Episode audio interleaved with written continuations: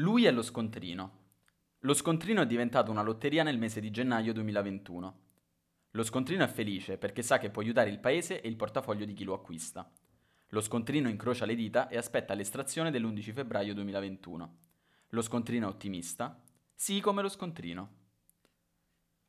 Quante volte ci siamo dimenticati di prendere lo scontrino dopo aver acquistato qualcosa?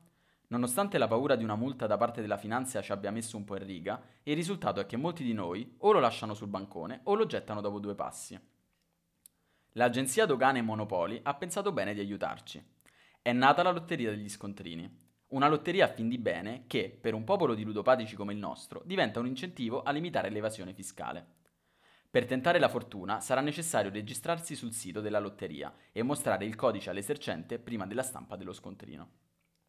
Speriamo solo che questo non contribuirà a rallentare la fila più di chi per pagare rompe il salvadanaio contando i centesimi uno ad uno.